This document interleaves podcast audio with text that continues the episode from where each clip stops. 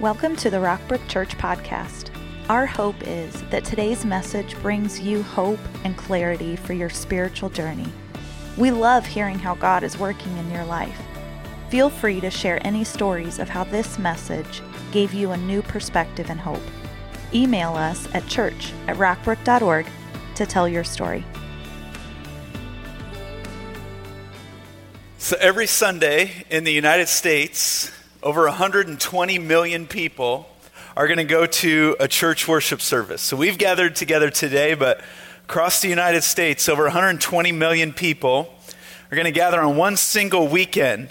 That's more than will go to a professional sporting event in an entire year. Isn't that amazing? Around the world, well over 2 billion people believe in Jesus Christ as the way, the truth, and the life, and are a member of a church. Why, why do they do this? Why do we do this? What's the benefits? What's the payoff? What, why get out of bed today and go to church? A lot of people don't have a clear reason. Uh, some attend out of habit, some do it out of tradition, some do it out of duty, some do it out of pressure from someone else, pressure with, from within. If we were just to pause this morning and someone were to ask you, why are you part of a church family? What would you say? If we were just pause and they were to say, why are you, why are you part of Rockbrook Church? What would you say? That's what I want to answer today. Next week, we're going to start a new series that we're calling More Than Conquerors. Romans chapter 8 says that in Christ we're not only conquerors, but we're more than conquerors over the hardships, over the trials. Uh, so each week we'll uh, dig into a different thing and different passage of Scripture. Very excited for that series. We're going to finish 2018 strong. Uh, I'm ready to finish the year strong. I don't know about you, but this year went by quick for me. There's some weeks, some months, some days I wish I could have back, but we're going to finish it strong, right? Last weekend, I announced our uh, end of the year celebration offering. We want to be a blessing to others. This offering is going to go to uh, local ministries and global missions. I want to add to that this week uh, that we feel God has laid it on, on our heart uh, to help another church in a very tangible way. Uh, there's a church plant in Chicago uh, that they planted this fall, purpose driven church plants called New Creation Church. And we feel God has just called us to give them a leg up. We're a church plant, and um, we've met in all manner of venues before we had a building. This church is meeting, meeting in a comedy theater. And uh, some of you remember what it was like to get to a place super early on Sunday morning and clean up all the nacho cheese and vomit and beer and liquids we didn't want to identify and uh, get ready, uh, turn that place into a church. And what can happen with a church plan is a lot of people gather around a launch, get, you know, help out with a launch. But then in the months after that, um, you really need some help. So they need some love, they need some encouragement. Uh, quite frankly, I'd love to give them uh, some money through our celebration offering. Um, but let's watch this video of Pastor Ricky Brown at New Creation Church. So, why plant a new church in Hyde Park? Living here for five years, I've grown more and more in love with the people and the culture of this community. The area has grown so much. There are 200,000 people that live within a three mile radius of Hyde Park. And the last church was started over 20 years ago, so it's time for something new. When we say something new, we're not just talking about a new church, we're talking about the newness of life that only comes inside a relationship with Jesus Christ. So we exist to extend that invitation. It's not cool to know about something amazing and not tell people about it. When you think about the art, the music, the diversity, the culture of our community, we see our Sundays as a celebration. I mean, we're meeting in the Revival Comedy Theater. You can't be sad in a place where people come to laugh. I think people are looking for something that's real and authentic. We want to be a place for people who are done with church but not done with God. Our vision for this church is that we would always be sharing what we have with other people, loving on the people around us, and that we would always be working towards planting new churches. So that's what this is all about, and man, I'm excited.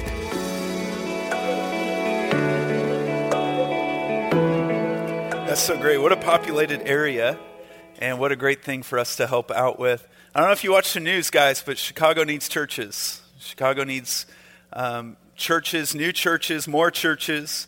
And uh, New Creation Church is not asking for this. They did not come to this and come to us. They're not asking anybody for anything.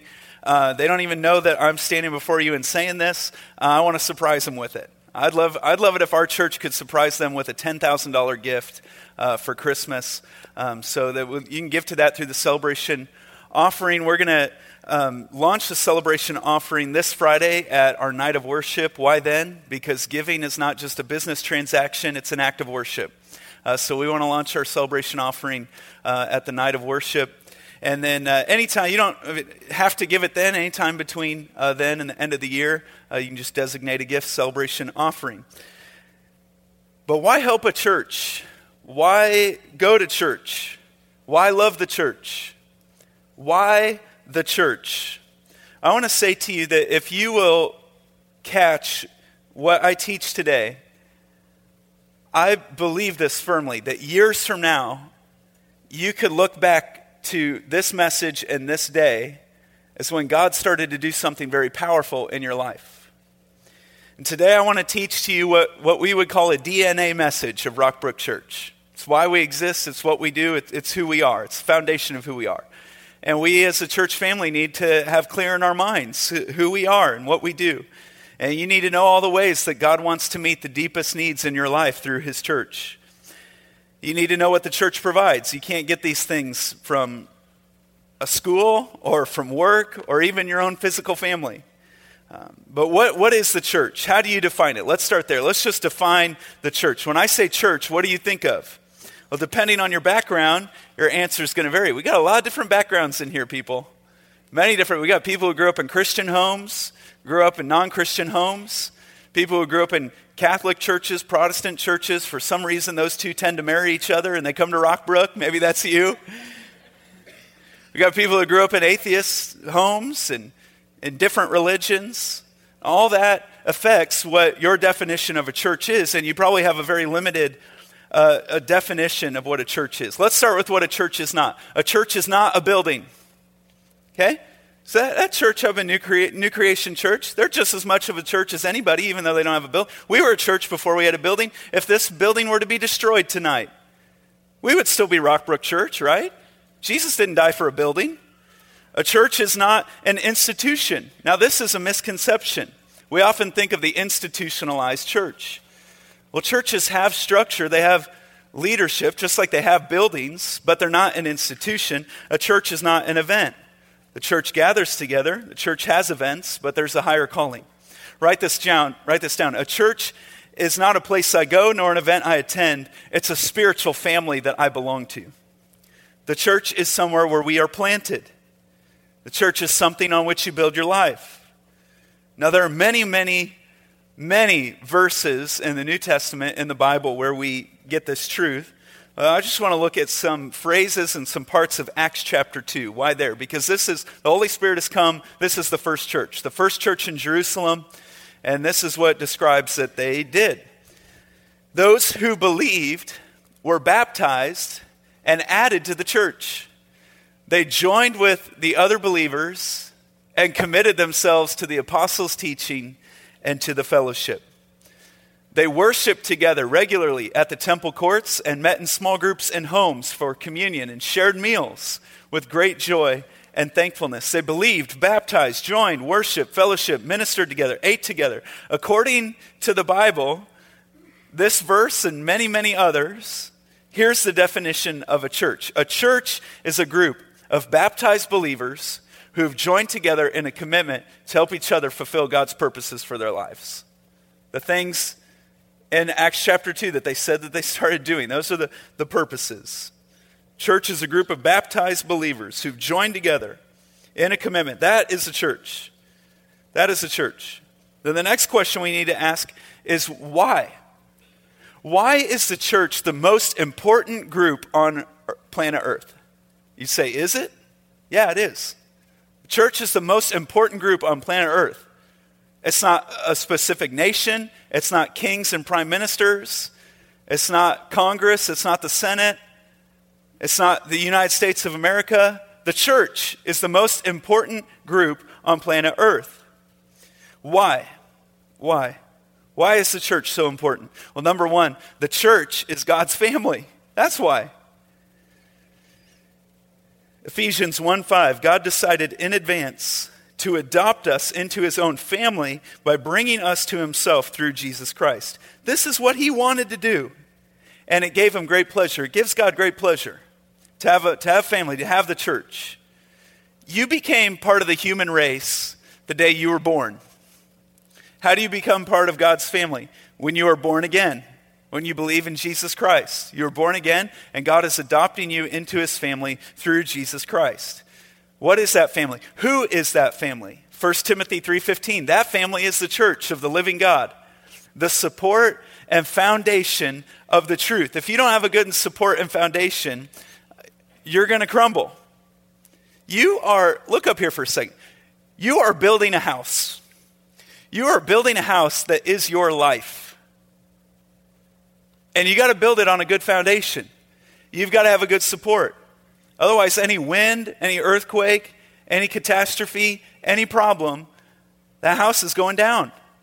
You've got to build it on a good support and foundation. The Bible says that support and that foundation is on Jesus Christ and His church. That's where you build a house, that's where you build your life. The church is not peripheral to God's plan, the church is God's plan. The church, uh, God's not just simply, oh, there's a church, I'll use them to complete my plan. No, the church is God's plan. Number one, the church is God's family. Number two, the church is the reason God created the universe. God created the universe just so he could create this galaxy, just so he could create this solar system, just so he could create this planet that could sustain life just so that those who choose to love him could be part of his church and part of his family. We, the church, are the reason everything else exists. There's no reason to back down from this, guys. God did not create the universe for government. He did not create it for healthcare, for business, for education. If God had not wanted a family, the church, none of this would exist. And it exists for Him. That's how important it is. Ephesians 1 4. Even before he made the world, God loved us and chose us in Christ to be holy and without fault in his eyes. God thought of the church before he thought of the universe. God thought of you before he thought of the universe. That's how much he loves you. That's how much he cares about you. That's how much you matter to God. Ephesians 2:10 For we are God's handiwork created in Christ Jesus to do good works which God prepared in advance for us to do. If God didn't want a church, nothing else would exist. You know, we, we often associate a lot of uh, emotion with the family that we come from, whether it be pride or, or disappointment, maybe even shame. But ultimately, we are part of God's family. He is our Heavenly Father. We are brothers and sisters. And He planned and prepared it that way long ago. Number three, God is using His church for His eternal purpose far bigger than our plans. This is amazing. There is an unseen reality. Okay, there's a factor that's bigger than us. Look at it in Ephesians 3 10 through 11. God's intent was that now, where? Through the church, the manifold wisdom of God, that's the good news, that's grace, that's the message of God, should be made known to all the rulers and authorities in the heavenly realms. Whoa, what does that mean?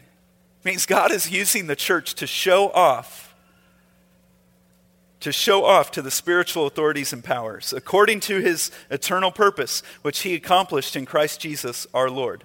I don't know what all that involves, but there's an unseen factor that's bigger than us. And one reason God will share his glory with the church and no one else is because the church is on display even to what we can't see. I love this passage again in the message paraphrase. Through Christians like yourselves, gathered in churches, this extraordinary plan of God is becoming known and talked about even among the angels. God's plan for all time is the church. No church, no universe. No church, no time. No church, no plan. That's why it's most important. Number four, Jesus died for his church. He didn't die for a nation.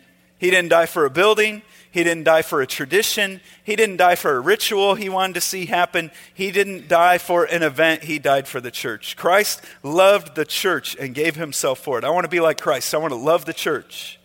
He died so that he could give the church to himself like a bride in all her beauty. He died so that the church could be pure and without fault. How do you know when something's worth something? How do you know something you have? How do you know how much it's worth? Uh, what someone's willing to pay for it.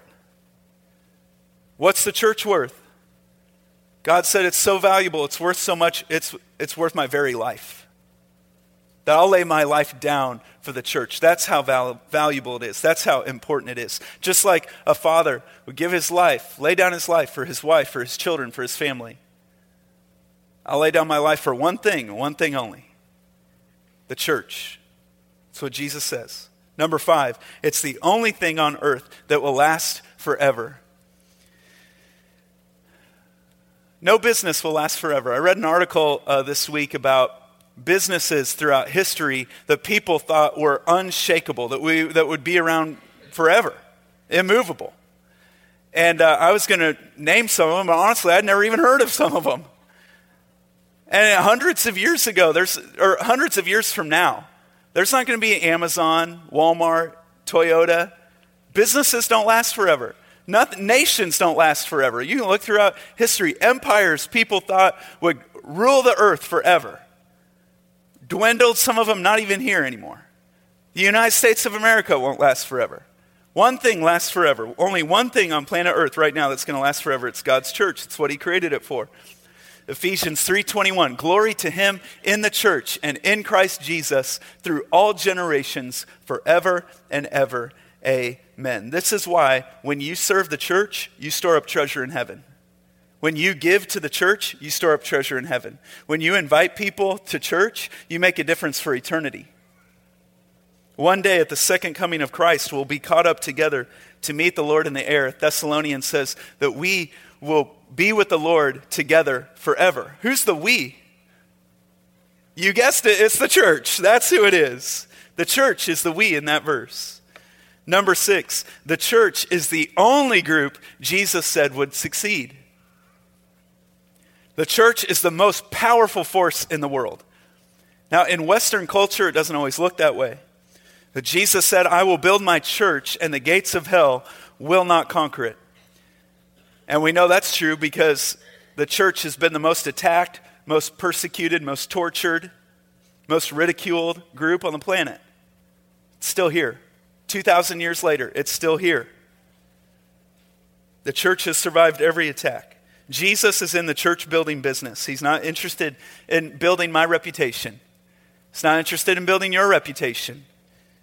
He's not interested in building clubs and organizations and, and buildings. He says, I'm going to build my family, the church.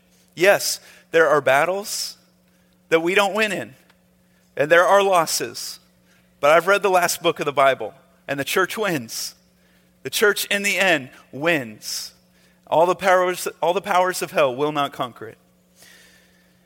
And like Jesus, I'll just tell you, as your pastor, I'm never going to apologize for asking you to give to this church asking you to serve your church, asking for you to love the people in this church, ask for you to lay down your life for the people in this church. Because Jesus said it's the only thing that will ever succeed. Number seven, the church is the only group big enough to solve global problems. Governments can't do it, the UN can't do it, economic forums, these public and private partnerships that we read about can't do it. They're not big enough. No business is big enough. No nation is big enough. The church is bigger than China. The church is bigger than India.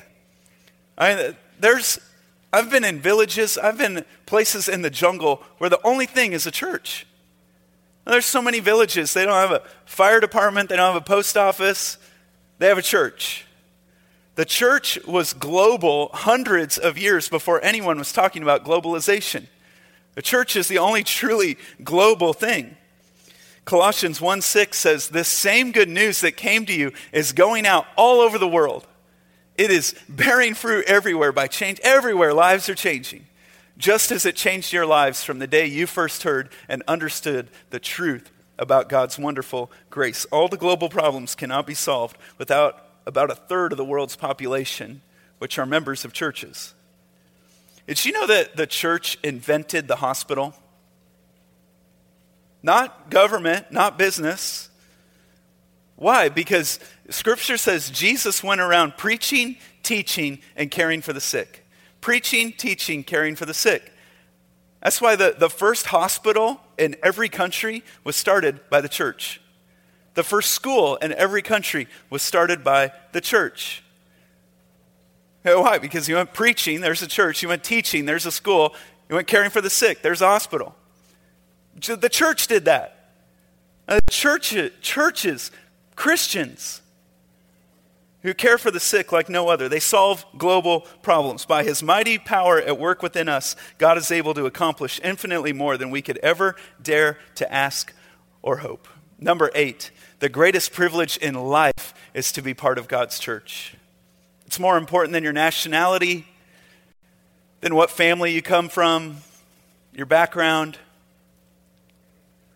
It's the most important. This is why there is no room in the church for self righteousness. There is no room in the church for racism. Because we're all part of God's family. And there's no room in the church for racism. Because that's a brother, that's a sister in the Lord. There's no room in the church for unforgiveness, for bitterness, because that's your brother and that's your sister in the Lord. The church is God's family, and the greatest privilege in life is to be part of God's family. 1 Peter 1 3 says, God has given us the privilege of being born again so that we are now members. Circle that word members of God's own family. We are members. Did you know that the word uh, member actually comes from the Bible? People today, when they hear the word member, they think of lots of different things. I think of being a rewards member. Everybody wants me to be a rewards member of their company, right? You know, you, you think of a, a credit card and you, you become a member, or the airline, or you think of, you know, funny hats or secret handshakes or a member of a club. A member is, is a biblical word. This is talking about how a hand is a member of a body. The ear is a member of a body. If you cut off an ear, what value is the ear? Has no value. If you remove a hand from a body, what, what value is that hand? It has no value, it has no worth. If you remove an eyeball from a head, it can't do anything. It has to be attached to the body. What good is a Christian detached from the body? No good. No value. We find our strength and support in the church. What about a hand that says, well, uh, this week I'm going to be attached to this body and then I'm going to disconnect. And this week I'll be attached to this body and then I'll disconnect. And this week I'll be attached to it would shrivel and die. Okay, the person who says, Well, I love Jesus, but I don't need a church, is ignorant. They have not studied the New Testament. Because if you study the New Testament, only about four or five times is the word church even, even used so, like some people will say, well, I'm just part of the global church, I'm just part of the, the, the big church. Well, only about four or five times is the church word church even used in that way in the New Testament. Almost every time it's talking about local groups of baptized believers, local congregations. Uh, met at Lydia's house and you know the church of Ephesus and church of Colossians. Okay, the New Testament. You see Jesus, he says, I'm going to build my church. Then you see the book of Acts. What's that? It's the Acts of the Apostles. What were those Acts? Planting churches. Then all the epistles are written to local congregations of baptized believers. They're written to churches or, or pastors. And then you look in Revelation, and who's Jesus talking to? Churches. This is what the whole thing's about. You can't say, I love Jesus, but I don't need a church. It offends Jesus. And the person who says, I can do ministry detached from the body is like a hand detached from an arm. You can't do it. Hebrews 2, Jesus says that he's not ashamed to call believers brothers and sisters. He's not ashamed of his family, the church. And what I see and what you see is there are a lot of Christians that are ashamed of the church. And Jesus says, you know what? Even in all its shortcomings and all of its faults and all of its mistakes and all of its sins, Christ says, I love the church. And I'm not ashamed of the church. And I want to be like Jesus. I want to be a member of his family. 1 Corinthians 3:16 says, "Don't you realize that all of you together are the temple of God and that the spirit of God lives in you?" Now, this is a tricky verse to translate into, into English uh, because the English language is just flat out missing a word that many languages have. You know this that like our dictionary just doesn't even carry a word that it, it needs that our language needs, and it's the second person plural. So we have first person plural in the English language, and we have third person plural. So we can say I and we, we can say they or he or she and they. But there's no second person plural. So different dialects have had to come up with a word for this. So up north, it's use guys, use guys. And then in Pennsylvania, it's yins. And then in the south, what is it? Y'all. Wow, you guys were the best at that. That was good. Y'all. So when Paul says that you are the temple of the Holy Spirit, he's saying all of you together. He's saying y'all are the temple of the Holy Spirit. Yes, Christ lives in you, and you are in Christ. The Holy Spirit is in you. But one way you could say it is that God's presence is in a building, all right, and you are the stones. You are the living stones. Wherever two or three are gathered in Jesus' name, there he is among them. That we are the, te- that God's, God's presence is not hidden behind some veil in a temple. It's where the church is gathered together. Don't you realize, Rockbrook Church, that all of us together are the temple of God and the Spirit of God lives in us? The Spirit of God is among us today. We are the living stones. It's a family. Maybe you say, okay, I get it, Ryland. Uncle, I get it. Church is the most important group on the earth. I agree. It's the family I belong to.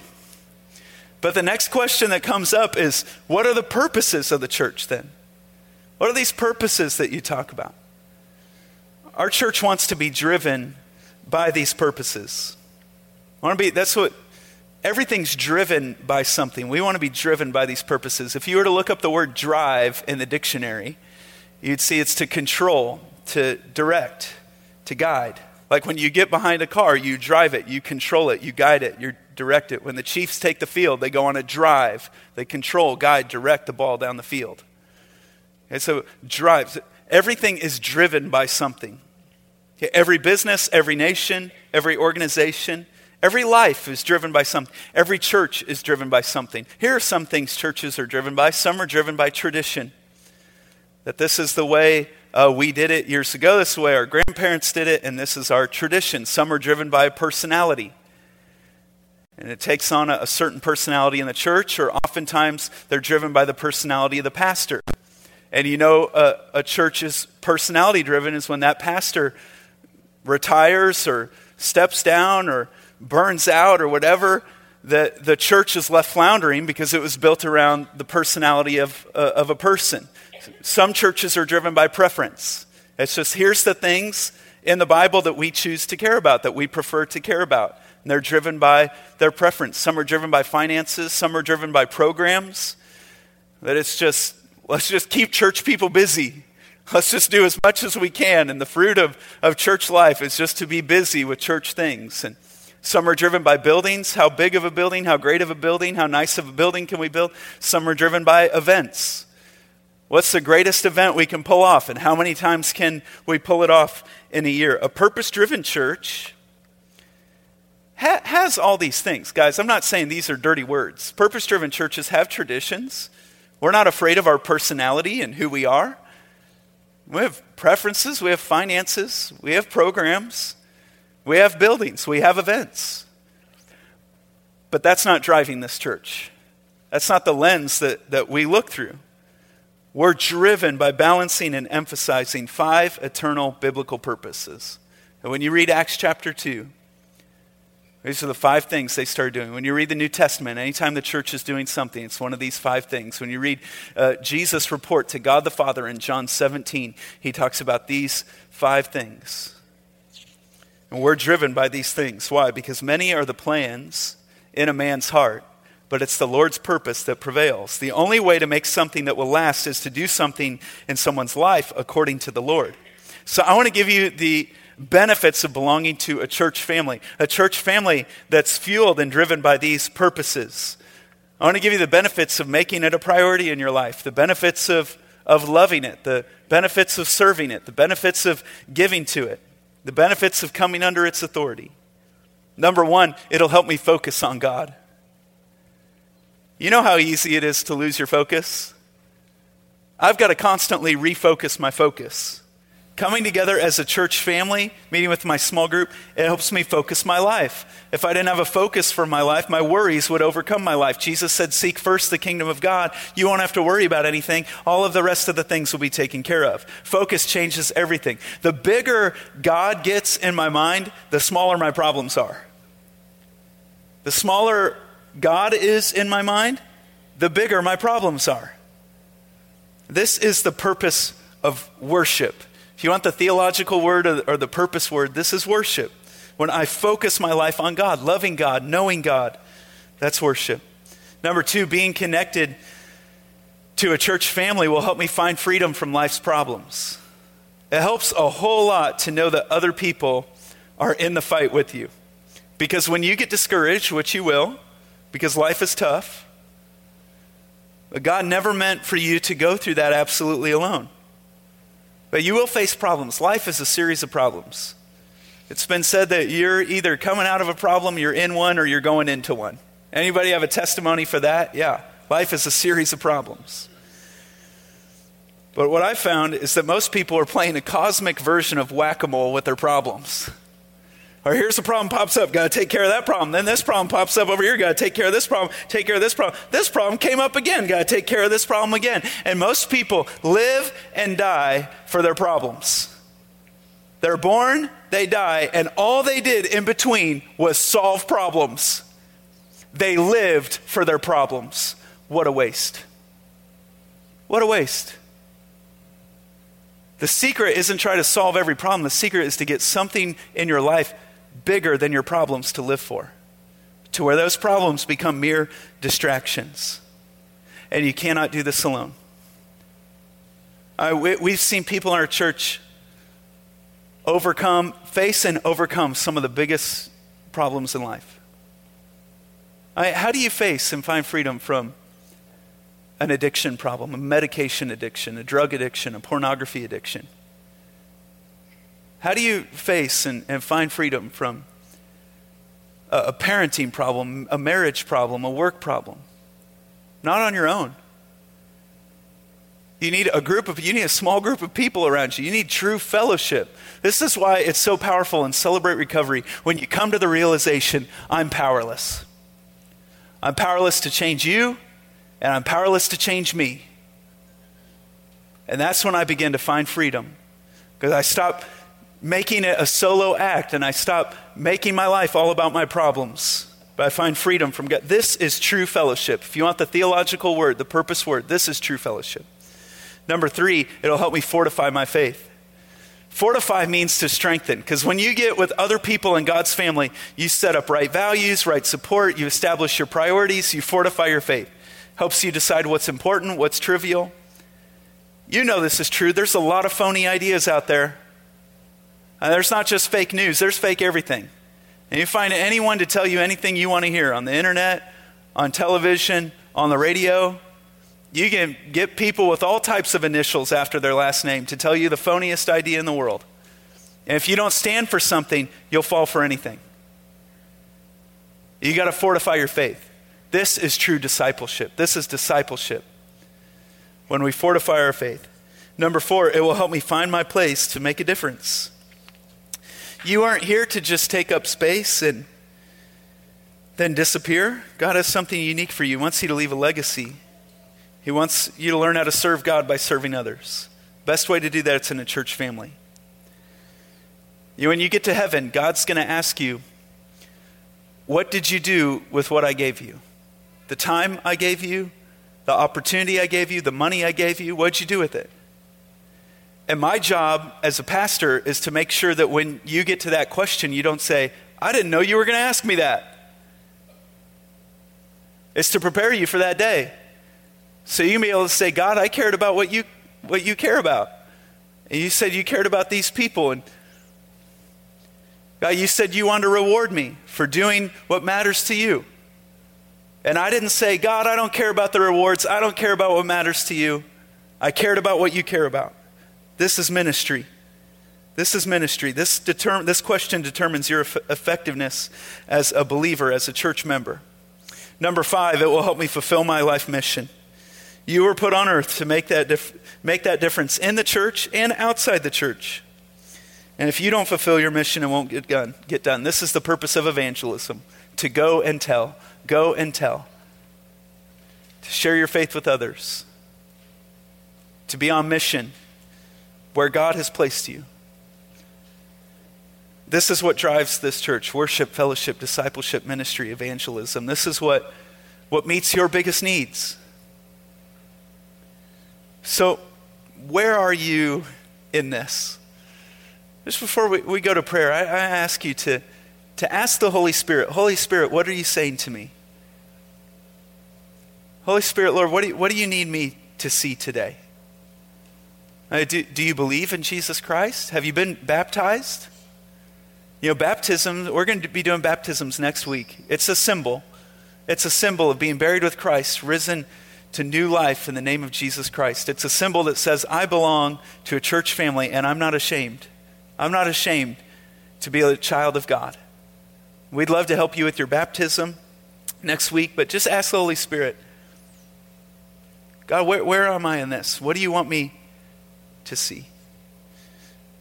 Let's pray. Heavenly Father, I thank you for this church family. We come from different backgrounds, different age groups, different economic strata, even political differences. And we all come together in this family called Rockbrook. God, I thank you so much for this church. So many who open up their homes and open up their lives and give of their time and give of their talent, give of from what you've given them. God, it's an honor to be a part of it. Lord, we want to be part of your family. We, we don't want to say that we don't need your body, the church. Because we're going to live forever in heaven with you and your family. And God, we want to know you. We want to see how our needs can be met by your family. We want to fulfill your purposes for our life. So, God, today we're saying yes to you. God, we just come before you as Rockbrook Church,